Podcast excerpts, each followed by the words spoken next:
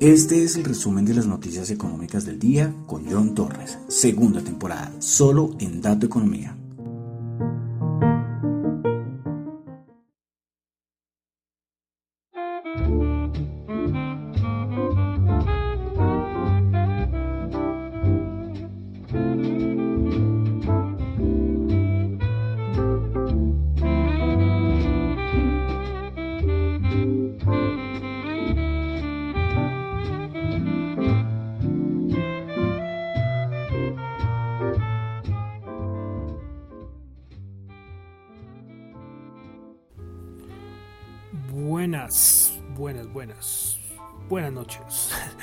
Son las 9 y 32 de la noche de hoy, miércoles 12 de enero del año 2022.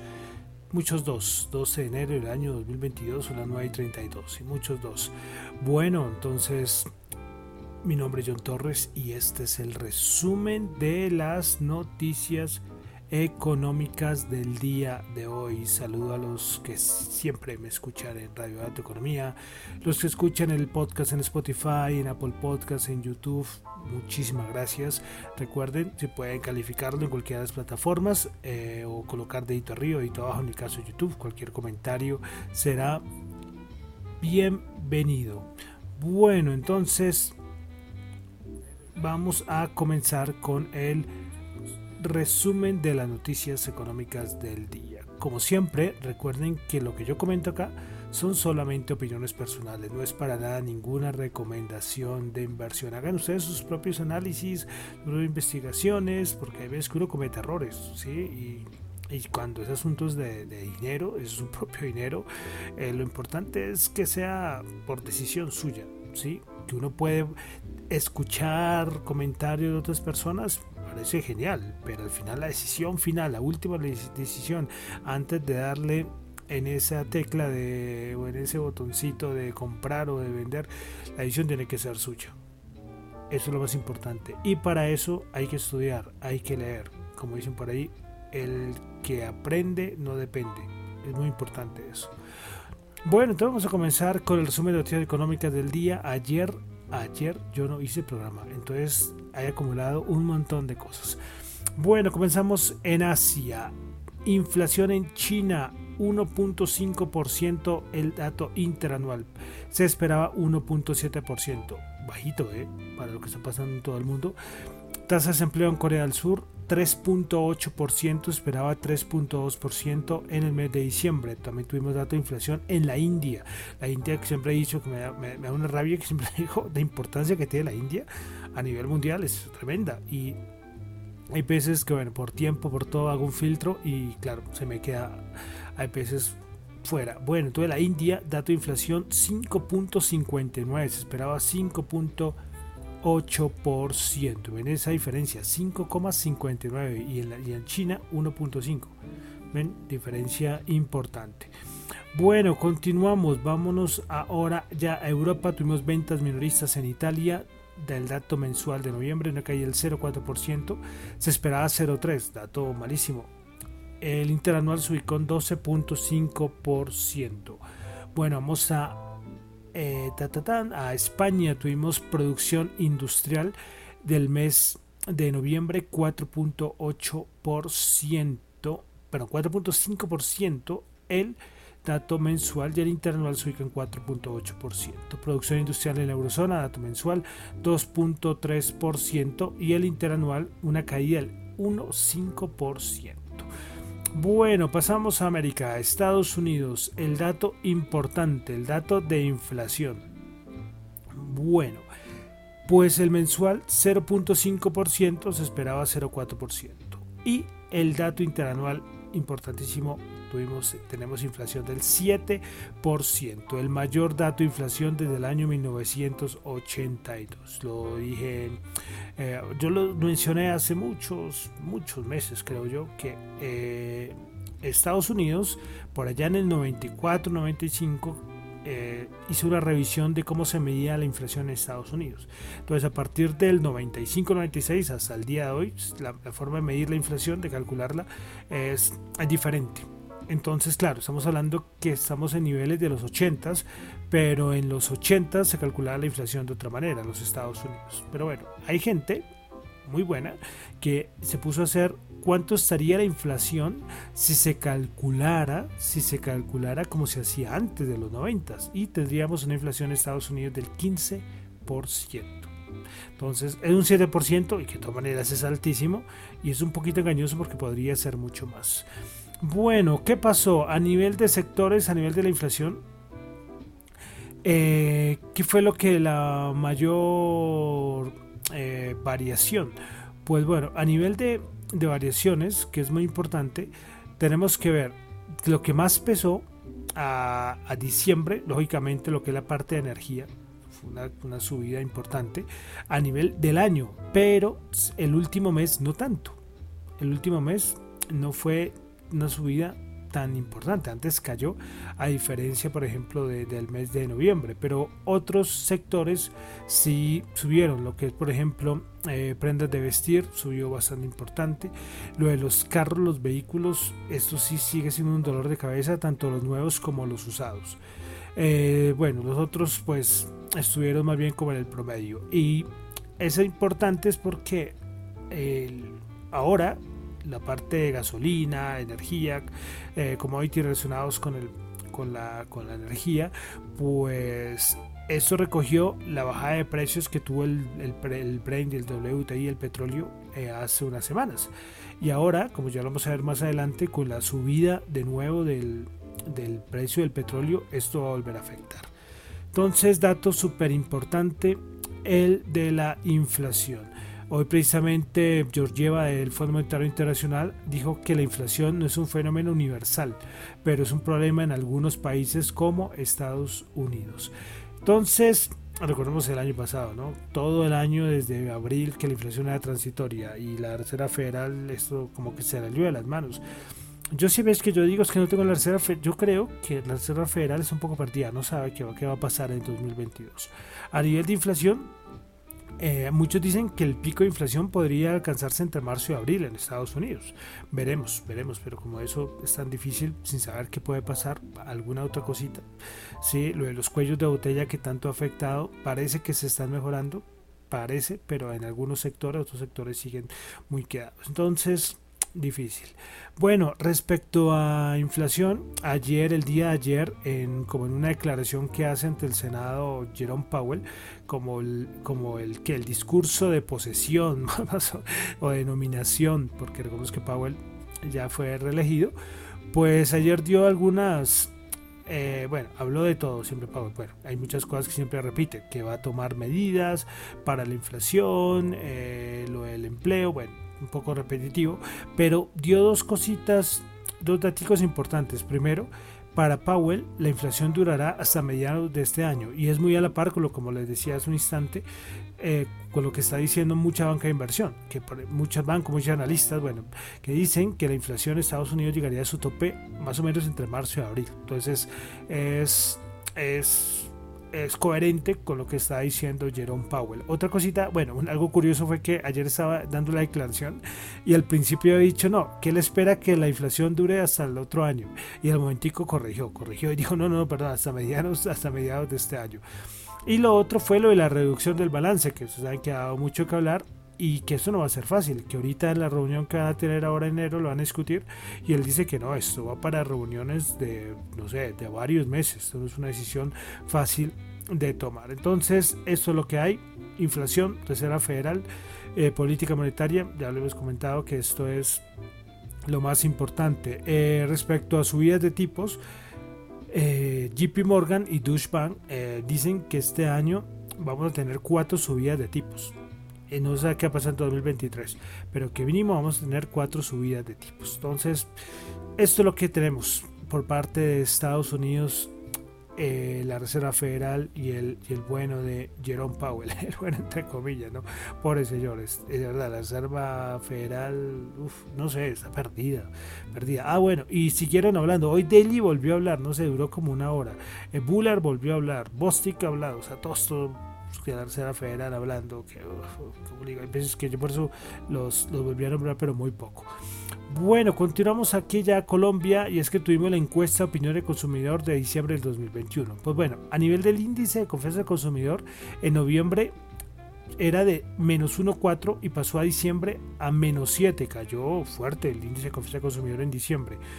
El índice de expectativas del consumidor en noviembre era del 6,4% y en diciembre pasó al 2,1%, también cayó. Índice de condiciones económicas en noviembre era el menos 13,1% y en diciembre cayó al 20,6%, menos 20,6%. O sea, el índice de confianza del consumidor, el índice de expectativa del consumidor, el índice de condiciones económicas bajando. Bueno, disposición a comprar viendo como, como viendo los índices anteriores, imagínense cómo van a salir estos disposición a comprar vivienda en noviembre era menos 13 y pasó a menos 13.4 en diciembre. Bienes durables en noviembre era de menos 21.1 y en diciembre cayó a menos 37.3. Y vehículos en noviembre era menos 48.7 y en diciembre pasó a menos 56.8. O sea, horrible esta encuesta opinión de consumidor a nivel todo, todo en rojo, ¿eh? todo, todo. Bueno, eh, una cosita para finalizar Colombia y es que el Banco de la República nos dio unos datos de deuda externa de Colombia para en corte al mes de octubre. Y es que eh, en octubre, las obligaciones públicas y privadas sumaron, sumaron 167.221 millones de dólares, lo que significa un aumento del 13.3% respecto al dato que se registró en octubre del 2020, cuando fueron 147.599 millones. La deuda externa entonces representa ya el 53% del PIB eh, Colombia, en Colombia y es el nivel más alto para el 2020 21. Recordemos que esto es fecha de corte, octubre del 2021. Bueno, ya dejamos, vamos a pasar ya a noticias de mercados, empresas, acciones, commodities. Aquí es donde reunimos todos esos datos. Bueno, eh, ayer como no, no hice el programa, pues tenemos retrasados unos inventarios de petróleo. Los API se esperaba una caída de 1.8 millones de barriles y cayó 1.1 millones de barriles. Y hoy tuvimos los de la EIA se esperaba una caída del 1.8 millones de barriles y se tuvo una caída de menos 4.5 millones de barriles. Esta es una de las mayores caídas, no sé cuántos años. Creo que años, no meses sino años. Una caída bastante importante.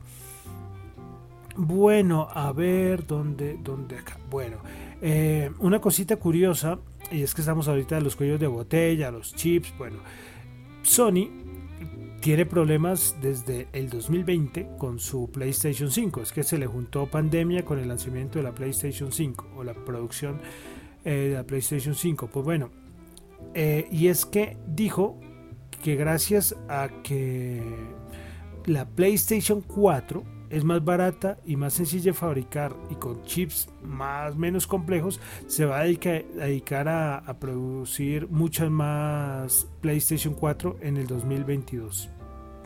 Sí, porque aunque el proyecto había una idea y es que se dejan de producir PlayStation 4 a finales del año pasado, del 2021. Pero debido a toda la situación que está pasando con la PlayStation 5, pues nada, les tocó hacer un cambio de planes y, ver y ver a ver cómo, cómo, cómo consiguen los, los, chips y todo lo que necesita para PlayStation 5. Entonces, para los que están buscando PlayStation 5 está difícil y va, y va, a seguir estando difícil por algunos meses. Y entonces lo que van a hacer es empezar a sacar PlayStation 4. Eh, no sé los desarrolladores de juegos si tenían pensado, eh, algunos imagino ya irán, ya no saco más para PlayStation 4, sino me voy a centrar en PlayStation 5. Pero con esta edición de Sony, bueno. Vamos a asuntos de... A ver, un momento, voy a aquí a mover una cosita. Ay, que no se me vaya a cerrar esto. Sí, porque acá tengo una cosita que no se me puede eh, cerrar. A ver, a ver, un momento, un momento, listo. Bueno, Opas, Opas, la novela de las Opas que nos tiene desde el año pasado. Bueno, pues terminó. Vamos a resumir. Terminaron las aceptaciones de las Opas de Sura y de Nutresa. Entonces, ¿qué pasó? Bueno, eh, a ver si tengo el porcentaje. Bueno, listo. Eh, listo, entonces, a nivel de la de Sura, eh, se alcanzó el 25,42% de las acciones del grupo Sura. Entonces, ayer entonces los, los accionistas decidieron, aceptaron venderle a Gilinski el 22,42%, lo cual ya con esto Gilinski es el accionista Sura. Y hoy terminó la de... Eh, bueno, creo que estábamos con la distorsión, ¿no? No sé qué, cuánto tiempo llevaba con la distorsión. Entonces yo les estaba comentando que el grupo Sura eh, terminó la, aceptación, la OPA del grupo Sura y pues decidieron los accionistas venderle el 25,42% al grupo Sura. Entonces ya con esto, repito, Gilinski se convierte en el segundo mayor accionista de la compañía. Y hoy fue lo de lo de Nutresa. Entonces, a ver, porque no quiero acá echarme todo el rollo. Eh, entonces, entonces, entonces. Bueno, eh, a ver un momento, es que quiero buscar aquí el porcentaje completo. Bueno, entonces, hoy terminó la de grupo de Nutresa y el acumulado de aceptaciones fue de 3.374, que suman en total 126 126.810.678 acciones, lo que, lo que es un 44,21% del porcentaje máximo a comprar y lo que equivale a un 27,69% de la totalidad de acciones que hay en circulación del grupo Nutresa.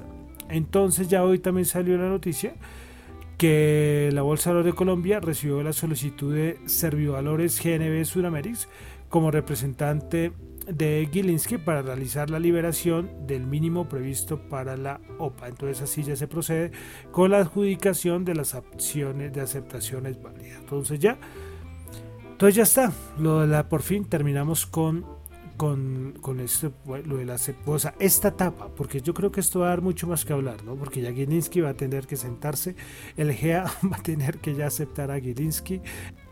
Ay, Dios mío, ahora qué pasó, que me está molestando mucho ahora la, distorsión. Entonces acá estoy pendiente de la distorsión, estoy pendiente de lo que tengo que decir. Bueno, entonces ya tenemos estos dos, veremos a ver cuál qué será lo siguiente que va a pasar. Estaremos ahí pendientes. Ayer ayer hubo, bueno, ayer hubo dos spaces muy muy interesantes hablando de bolsa de valoración. Otra de las razones por las cuales no hice programa fue esa una de las razones y es que estaba ahí pendientes. Eh, los spaces son, interesantes, igual que Clubhouse también, son espacios muy interesantes, uno aprende, aprende cosas buenas e interesantes. Y ayer uno de los spaces también hablando de lo que va a pasar eh, con, con Gilinski ahora en esta siguiente etapa. Eh, también algo importante es que todo ese dinero que va a entrar, va a entrar muchos millones de dólares y también eso lógicamente va a mover un poco eh, la, tasa representativa por los días en que en que entre ese dinero. Entonces miraremos. También otros estaban diciendo que después eh, puede optar por comprar otro porcentaje más. Bueno, varias cosas y varias teorías. Pero bueno, entonces por el momento ya terminamos en esa etapa de aceptaciones tanto del grupo Nutresa como del grupo Sura. Listo, entonces vamos a entrar ya a los mercados.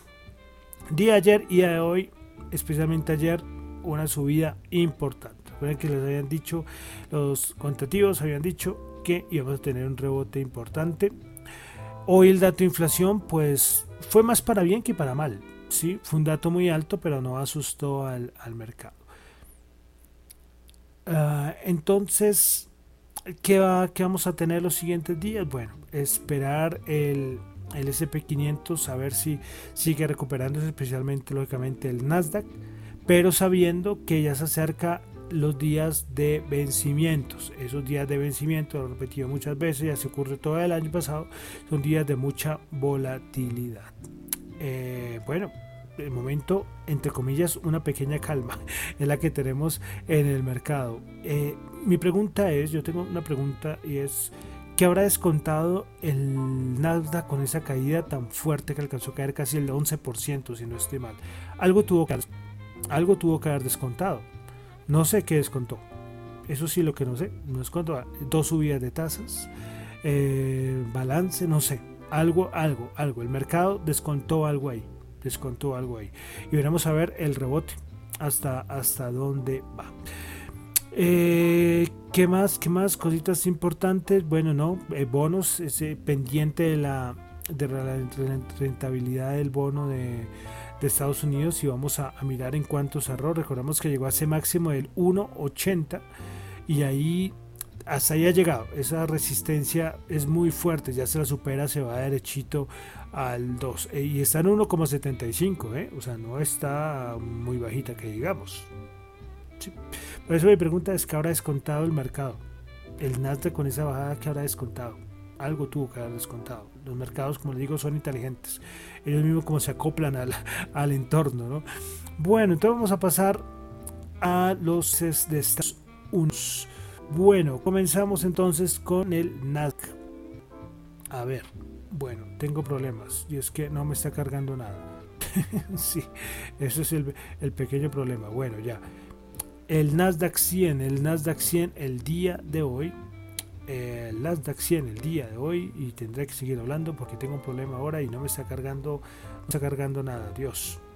A ver, señor Nasdaq 100, me dejará, me demostrarás el dato. Bueno, Nasdaq 100 subiendo el 60 60.9, perdón, subiendo el 0.3%, 60.9 puntos, 15.905 principales ganadoras en el Nasdaq 100 Tuvimos a Apple Materials 4.6%, Tesla 3.9% y Mercado Libre 3.8%. Principales perdedoras, Biogen 6.7%, Pelotón bajando el 5.6% y CrowdStrike bajando el 4.1%.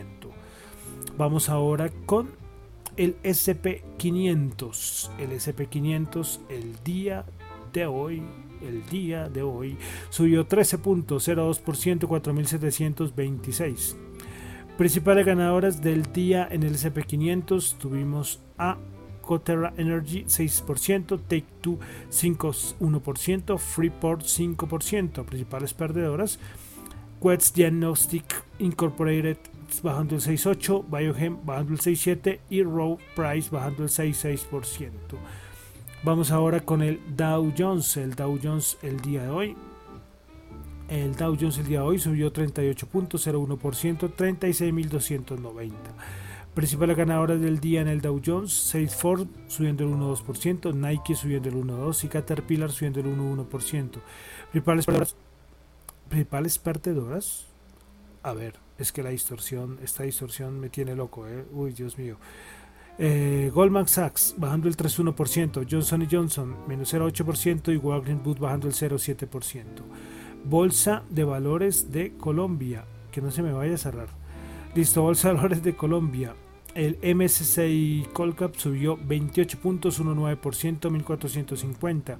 Prepara ganadoras, preferencial Grupo Argos 7.9%, preferencial Grupo Sura 6.2%, preferencial Semargo 5.9%. Principales perdedoras, Banco Bogotá bajando el 3.5%, Terpel bajando el 2.5% y Empresa Teléfonos de Bogotá bajando el 1%. Bueno, y de una vez un momento porque acá yo estoy cuadrando. Si es que es que tengo acá abierto un montón de cosas que me tocó. Bueno, eh, commodities, vamos con el petróleo que no para, está mejor dicho, tremendo. WTI 82.8 subiendo 1.5, Bren 84.8 subiendo 1.1. Yo creo que en cualquier momento va a salir Joe Biden No sé, porque ya liberaron las reservas estratégicas. ¿Cómo van a frenar el petróleo? Por asuntos de inflación. Asuntos de inflación, señores y señoras y señoritas. Sí, asuntos de inflación. Como les decía ahorita que estábamos revisando el dato de, inflación, eh, aunque corrigió un poquito para el mes de diciembre, volveremos a tener otra vez de nuevo subidas. Entonces, eh, sí, a nivel de, de este mes de enero, porque es que el petróleo no para de subir. Muy alto el petróleo. Bueno, el oro 1825 subió 4. Eh, y, mire, estamos con inflación del 7 y el oro ¿qué? 1825. Listo. Continuamos ahora con criptomonedas, las cuales se han venido recuperando. Porque también tuvieron así con la caída del, del Nasdaq las criptos también tuvieron unas bajadas importantes. Bueno, el Bitcoin 43.675 subiendo 2,6%, Ethereum subiendo el 3,6%, BNB subiendo el 4,8%, Solana subiendo el 6,5%.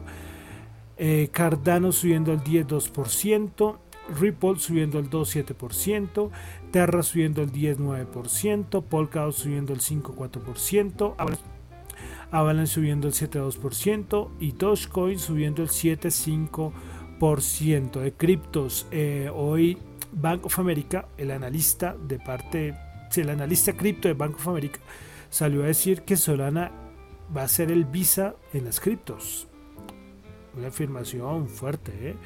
Y a pesar de las caídas que ha tenido, el mismo, el, mismo salió en el reporte diciendo que sí, él sabe que ha habido caídas, ha habido ataques a la red y a pesar de eso, eh, para esta lista de Bank of America, pues Solana va a ser el Visa de las criptos. Una afirmación bastante, bastante seria. bueno, más cositas. En esta comparecencia el día ayer de John Jerome Powell, de John, no, yo soy yo, Jerome Powell, pues habló sobre el tema de qué pasa, hombre, Jerome Powell, qué ha pasado con lo del informe este de monedas digitales. Y Jerome Powell dijo, bueno, qué pena, estamos demorados porque ahorita hay otras prioridades más importantes, que en las próximas semanas ya vamos a tener este informe que va a estar listo. También dijo que el dólar digital va a poder coexistir con stablecoins privadas lo cual es eh, interesante, importante, eh, pues que ambas vayan a coexistir, no las van a vetar.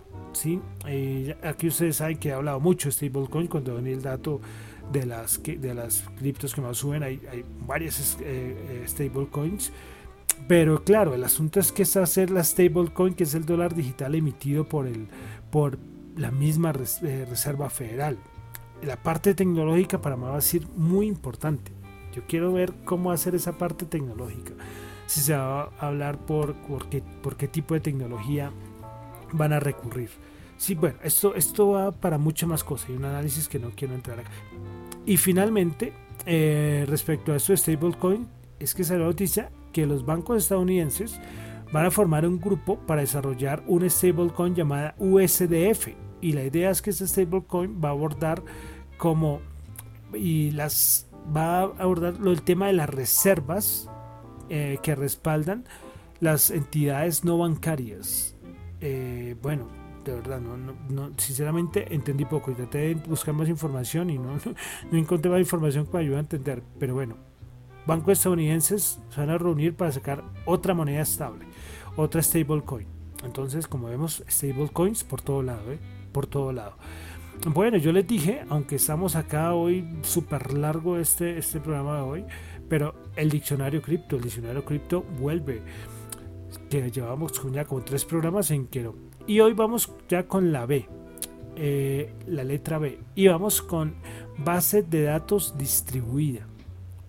Y es que esto es muy importante. Bueno, una base de datos distribuida es en la que cualquier participante o cualquier red podría entrar a ser parte de la base de datos. No hay un administrador central ni no hay un almacenamiento de datos centralizados. Es decir, no hay un punto no hay un punto de guía para los participantes de la red. La base de datos distribuida requiere que haya una comunicación de punto a punto o de par o de, sí, o de participante a participante, así como algoritmos de consenso para garantizar la replicación a través de los nodos. Entonces, bueno, esto es un poco complejo, pero es importantísimo. ¿Por qué? Porque es que en el mundo cripto se basa en la base de datos distribuida. Cuando hablamos de que de que esto no tiene ninguna intervención, que son bases de datos descentralizadas, estamos hablando de que la tecnología de las criptos se basa en bases de datos distribuidas. Y aquí venimos, recuerdan que habíamos hablado del tema de los algoritmos antes en alguna de las de las de las definiciones cuando estábamos en la app y es que claro, los, los algoritmos son lo que, los que la, base de la, de la base de, datos, es decir, las instrucciones que están dentro del algoritmo es la encargada de hacer que se comuniquen los integrantes de la red. Recordemos que esto es distribuido, si cualquier persona en el mundo puede participar. aunque vale, vale decir que hay bases de datos distribuidas privadas, entonces es un poco raro, ¿no? Sí, sí, como lo que estamos hablando ahora de, mi gran pregunta es cómo va a ser la parte tecnológica del dólar digital. Eso va a ser muy importante. Puede ser que se va a hacer una base de datos distribuida, pero el que va a manejar todo va a ser la Reserva Federal. Pero normalmente estas bases de datos distribuidas y descentralizadas son unas cosas que es público. Cualquier persona puede entrar, cualquier persona puede participar.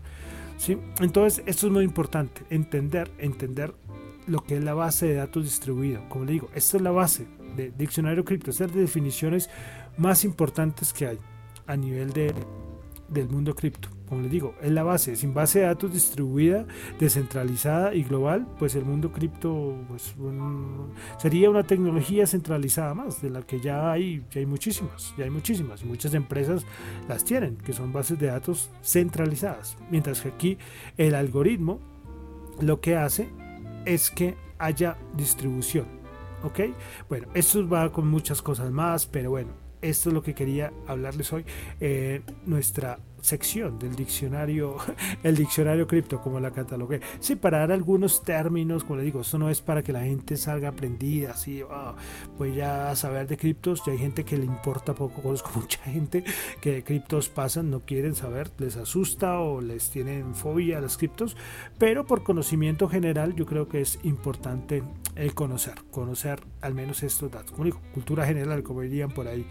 Bueno, entonces ya terminamos y pasamos al último dato y es el del dólar. En Colombia 3.969 bajó 43 pesos. Listo, con esto terminamos el extenso resumen de las noticias económicas del día de hoy, miércoles 12 de enero. Eh, mi nombre es John Torres, me encuentran en Twitter en la cuenta arroba John Chu, en la cuenta arroba Dato Economía y en el correo, recuerden, dato, eh, radiodatoeconomía.gmail.com para cualquier sugerencia, cualquier material, ahí reviso cada rato, ese lo reviso cada rato, de pronto no como YouTube. Y recuerden que lo que yo digo acá son solamente opiniones personales, no es para nada ninguna recomendación de inversión. Listo, y cerramos como siempre con musiquita. Vamos al año 2004 con la banda británica King con su canción Somewhere Only We Know. Muchísimas gracias.